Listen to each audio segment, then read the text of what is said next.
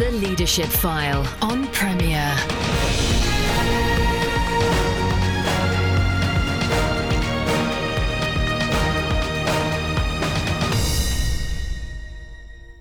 Welcome to the show which helps you lead where God has placed you. I'm Andy Peck. Whatever your political affiliations, the Grenfell Tower tragedy has brought issues of justice very much to the agenda. It would be wrong at this stage to draw conclusions, uh, certainly recording as we are, ahead of uh, the major reports that are going to be made. But we do know that those who lost their lives tended to be those towards the bottom of the economic ladder. Christians have been rightly on the side of the poor and sufferers of injustice. But when it comes to economic injustice, it can be hard to know exactly what to think. What exactly should we look for? Does the Bible favour a more socialist approach over a free market one? Or is it more nuanced than this? And are Christians battling for justice better putting their energies elsewhere? Well, to join us to talk about this topic, I am joined by Andy Hartropp. Andy is an expert in both economics and ethics, having doctorates in each, and has published widely on topics in Christianity and economics, as well as being an ordained minister in the Church of England. His book, What is Economic Justice, is published by Paternoster. So, welcome, Andy, to the Leadership Farm. Thank you. Uh, your journey to interest in economics? Yeah, I was a teenager growing up in Derby in the East Midlands. We had a daily paper, and so I was beginning to be more aware of the world around and interested in reading what's going on, current affairs. Another thing was that my father was worked in industry uh, for Rolls Royce in Oh, yeah. Derby, and he would talk about what's going on and issues.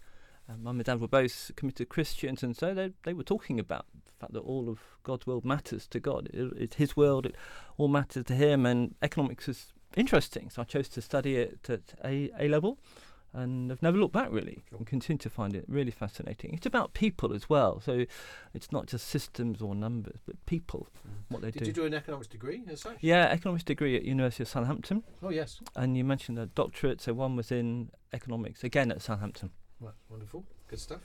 Uh, and your journey to faith, you, said you were brought up in a Christian home? Yeah, my mum and dad believers in Jesus Christ, so they helped me to encourage me to read the Bible every day and to pray with me and to be part of a church. So that was great. I guess never a time when I was away from God in that way, but I do remember a time made my own step round about age 13, just quietly praying to Jesus Christ. Yeah, this is really for me. I want to follow you and trust you. So that ups and downs, of course, over the years since then. But yeah, that's a great to have that nourishment from the start. Wonderful, wonderful.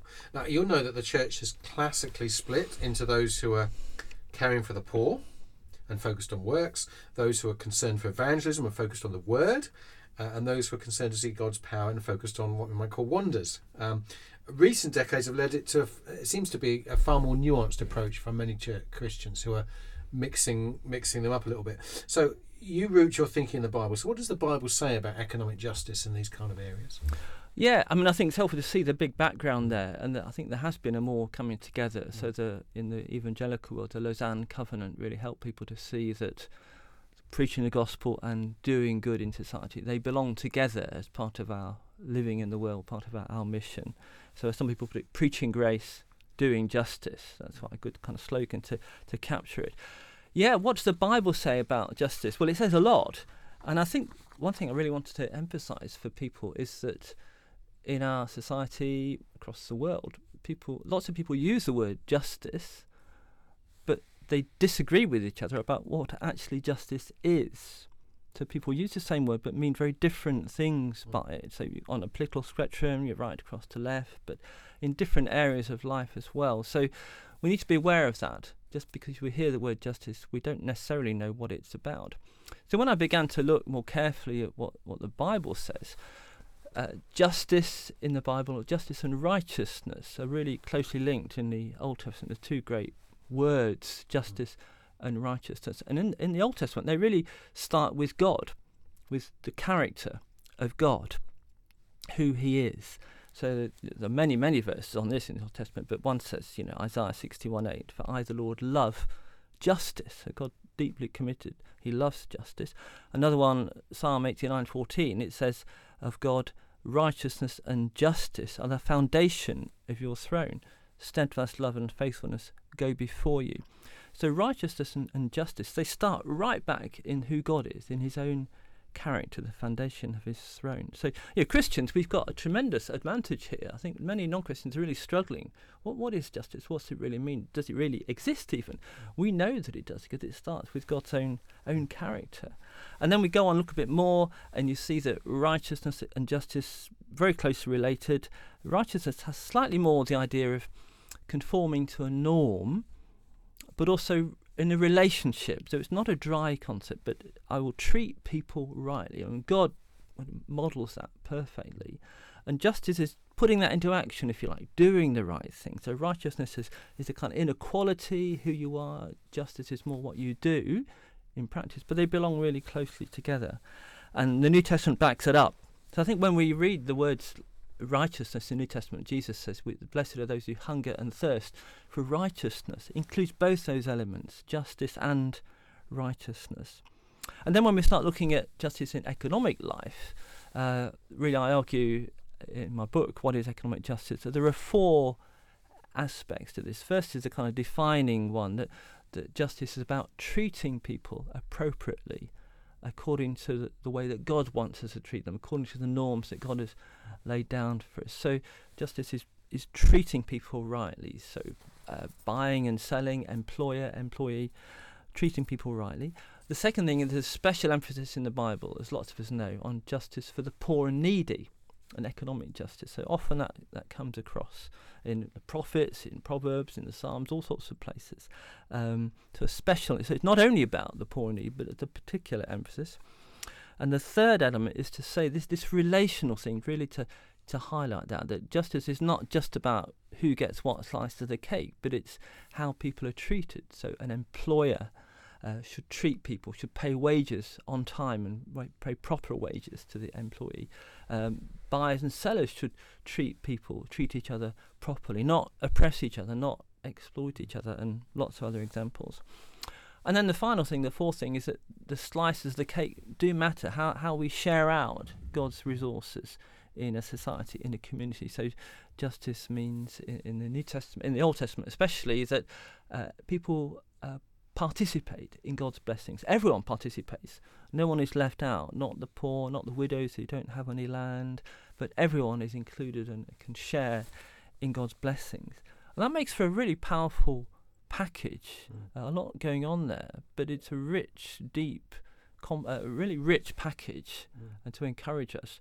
Uh, far more to say actually than secular people. Uh, sure. that's my point. Uh, often, so you end up with justice is about two things, but it's how people treat each other in buying and selling, in production, in trade, but also in how the cake is shared out, if you like, right. in, in distribution. Okay, and so atti- the attitude is, is, is part and parcel. It's not just about the hard facts about the the num the you know the number. Yeah, absolutely, um, absolutely. The amount of wage, the minimum wage, or whatever. It's all to do to do with the relationship between worker and employee.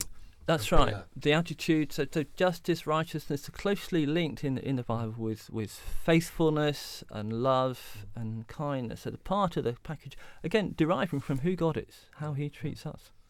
Um, now there are there are approaches to economics that that others take, uh, which might stray from what the Bible's trying to do, and I'm just wondering if if there are things the Bible does not say, and obviously there are you know maybe Christians on the far left or even on the far right who argue for their their particular cause, and I just wonder your perspective on that.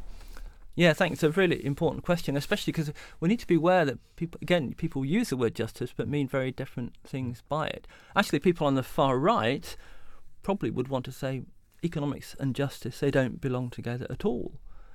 There is no such thing as economic justice, but I think you'll see that from what I've said, the Bible just has no truck with that at all. It really matters how people treat each other, and that's very clear. And on the left, I think the danger there is people kind of have a, a of cut down view of justice and think that it's really about the state and only about the state doing things, having the right structures and laws. And that state is really important, and government does have a role. The, the role of leaders in, is really clear in the Old Testament about uh, a good leader is someone who, who seeks to deliver people out of mm. oppression. But it's all of us in all our lives. So every level of society, uh, economic justice matters. So don't have a kind of cut down version. Yeah, uh, and there are I've read groups who on individuals who've said that you know, modern economics is so different from the kind of theocracy in Israel that dominates the Bible. Therefore, what you've just said about this is all very well, but actually, you know, we're in the real world today. And I don't know, yeah, obviously, there's the whole principle of interpretation and application of Scripture. Just what would you say to those kind of folk? Yeah, I think the, f- the first thing I would say is that God's word, his written word, reveals God's mind. So, from the particular teachings for Israel, which, sure, that was a theocracy, God ruled in, a, in an acknowledged, explicit, uh, and unique way. But out of the teachings, for example, in Exodus and Leviticus and Deuteronomy, about how people should treat one another in their farming, in their economic business dealings, and in formal corporate worship and in their families, we can, out of those particular teachings, we can work back, if you like, to principles that tell us what's important for the mind and, and heart of God. And of course, God's mind hasn't changed. So there are unchanging principles that we can draw from the particular teachings. So, yeah, we, we mustn't simply proof text from somewhere deep in Leviticus to 2017 and Brexit or you know Tesco or the local co-op or something. But there are principles because they're about who God is and what's important to Him. So God, the Word of God reveals the mind of God, and God's mind doesn't change. Doesn't change. But clearly, we have to work carefully then with our Bibles. We we mustn't make that proof texting mistake, and we must look at the whole package of teaching, Old and New Testament. But there is a, so to speak, a wealth of teaching in the Bible, not just in the uh, the law part, you know, Exodus, uh, Numbers, Leviticus, Deuteronomy, but in the narratives, we can learn in practice what happens to people when they do follow God's way in economic social life and when they don't. And from that, we can see a bit more what it should mean to please God and, and live rightly. We see it in the Psalms and in the wisdom literature and in the prophets as they proclaim God's judgment, often against economic injustice, against the way people are, have got a wrong view of money, wrong way of treating people, and we see it right on into the New Testament as well. So, and it's all one harmonious message. I'm convinced of that. It, it fits together. It coheres together.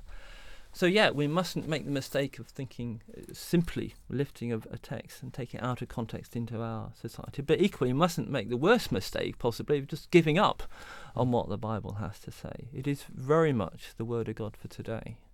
We're listening to Leadership File with me, Andy Peck. I'm joined this week by Andy Hartropp. Andy's uh, book, uh, What is Economic Justice, is published by Paternoster. We're looking at economic justice, and we'll be back just after this. Welcome back to the Leadership File with me, Andy Peck. I'm joined this week by Andy Hartropp. Andy's an expert in both economics and ethics, having doctorates in each, and published widely on topics in Christianity and economics, and particularly um, his book, What is Economic Justice? We're talking about those kind of themes which are often uh, talked about within church and charity circles, and really the difficulty of, of establishing what do you really mean by justice and uh, the presumptions that sometimes we have when we hear that language or use that language ourselves.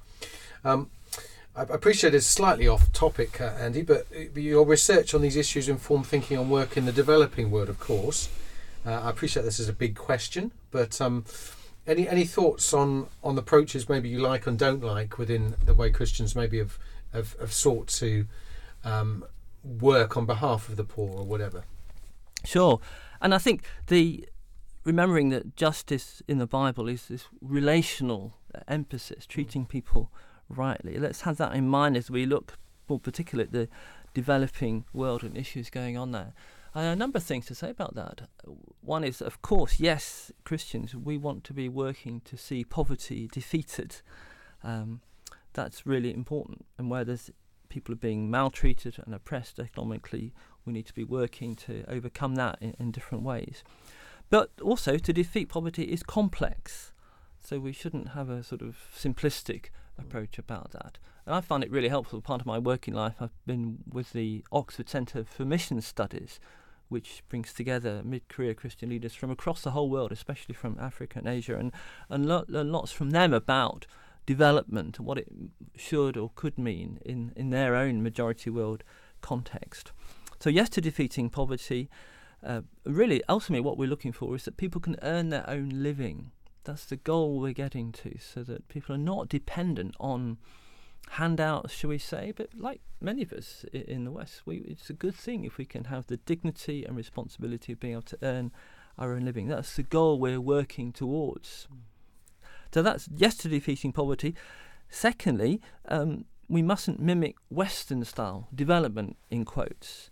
You know, I think as Christians we need to be very aware in the West of consumerism and materialism, and we've gone a long way down a road of defining our lives in economic terms. So there's a book just out about economics as a religion, and economics kind of calling all the shots. But Jesus warned ag- against that. You know, you cannot worship God, you cannot love both God and money. So for Christians, yeah, it's good that we've got uh, comfortable lives and we can drive around and transport and so on. But let's not uh, let's make sure that our brothers and sisters in other parts of the world don't mimic the bad aspects of Western style developments. That's the second thing to, to be uh, thinking about.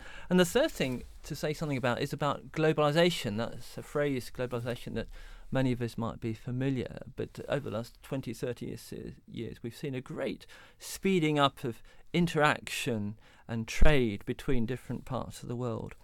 And globalization really is a two edged sword. It has actually helped to lift many people out of poverty in a large number of countries in the majority world. So we can be thankful for that. Uh, and the role of markets is important, but markets must be kept in place. They're a, a good servant, but a bad master. But the other side of globalization is that it's still leaving many people in great poverty. Uh, and there's an Oxford economist called Paul Collier who wrote a book just a few years ago called The Bottom Billion and showed that there are about a billion people in mostly in particular countries who've not benefited at, at all from globalization. So many people have not benefited, and yet a few people have got incredibly wealthy through globalization. So it's very much a two-edged sword. It has lifted many people out of poverty, but it's also at the same same time left us with even more extremes. Some people, many, still in absolute poverty, and a few who are incredibly wealthy, um, unbelievably wealthy. So we need to be quite careful, have, have a good critique of what's going on.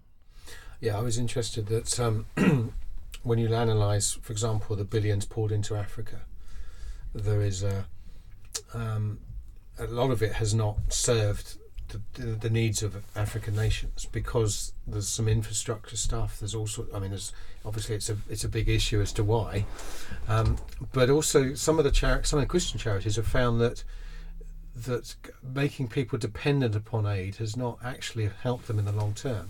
Obviously, if someone's starving now, you feed them, but but actually the you know significant charities have have done things which seem to be counterintuitive that you don't actually give you, you train and, and help them in other ways uh, I don't know if you've got any comment on that Yeah, that's my experience very much with this group I mentioned in Mm. Oxford. People are saying it's very easy to be lulled into, be kind of duped into a kind of dependency mentality. They're saying to me, uh, but they know it's actually important. That that's not a healthy long-term option. From the Western side of that, I think one of the dra- dangers for us is that we think we we must somehow uh, repent of. Well, that's true. We must repent of what we've done wrong in in previous decades and so on.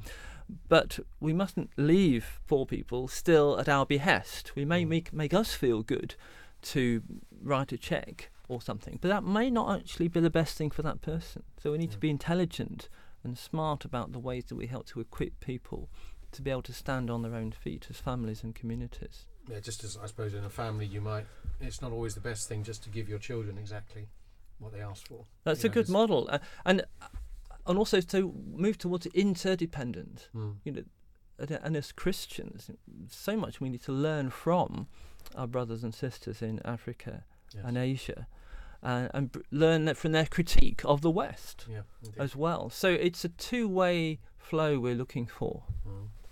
Now, I don't know if you're familiar the, the, the Poverty and Justice Bible lists 3,000 verses believed to be in or around this theme. Um, uh, and there'll be some of the leaders listening are preachers, uh, and, and now if they're going to be faithful to the text, it's going to come up at some from time to time. And I just wonder any thoughts on on preaching without it being kind of veering into political stuff that's perhaps not going to be edifying. Yeah, that's a really important question. And I think one thing I'd want to encourage preachers to, to remember is something we touched on earlier that we need to think biblically about what the word justice, what the word righteousness means, what those words mean. So we need to have kind of biblical lenses when we read our Bibles, not secular or non Christian lenses. So we go back, you know, to this relational emphasis uh, and all the points we were talking about earlier. So we need to be beware of that.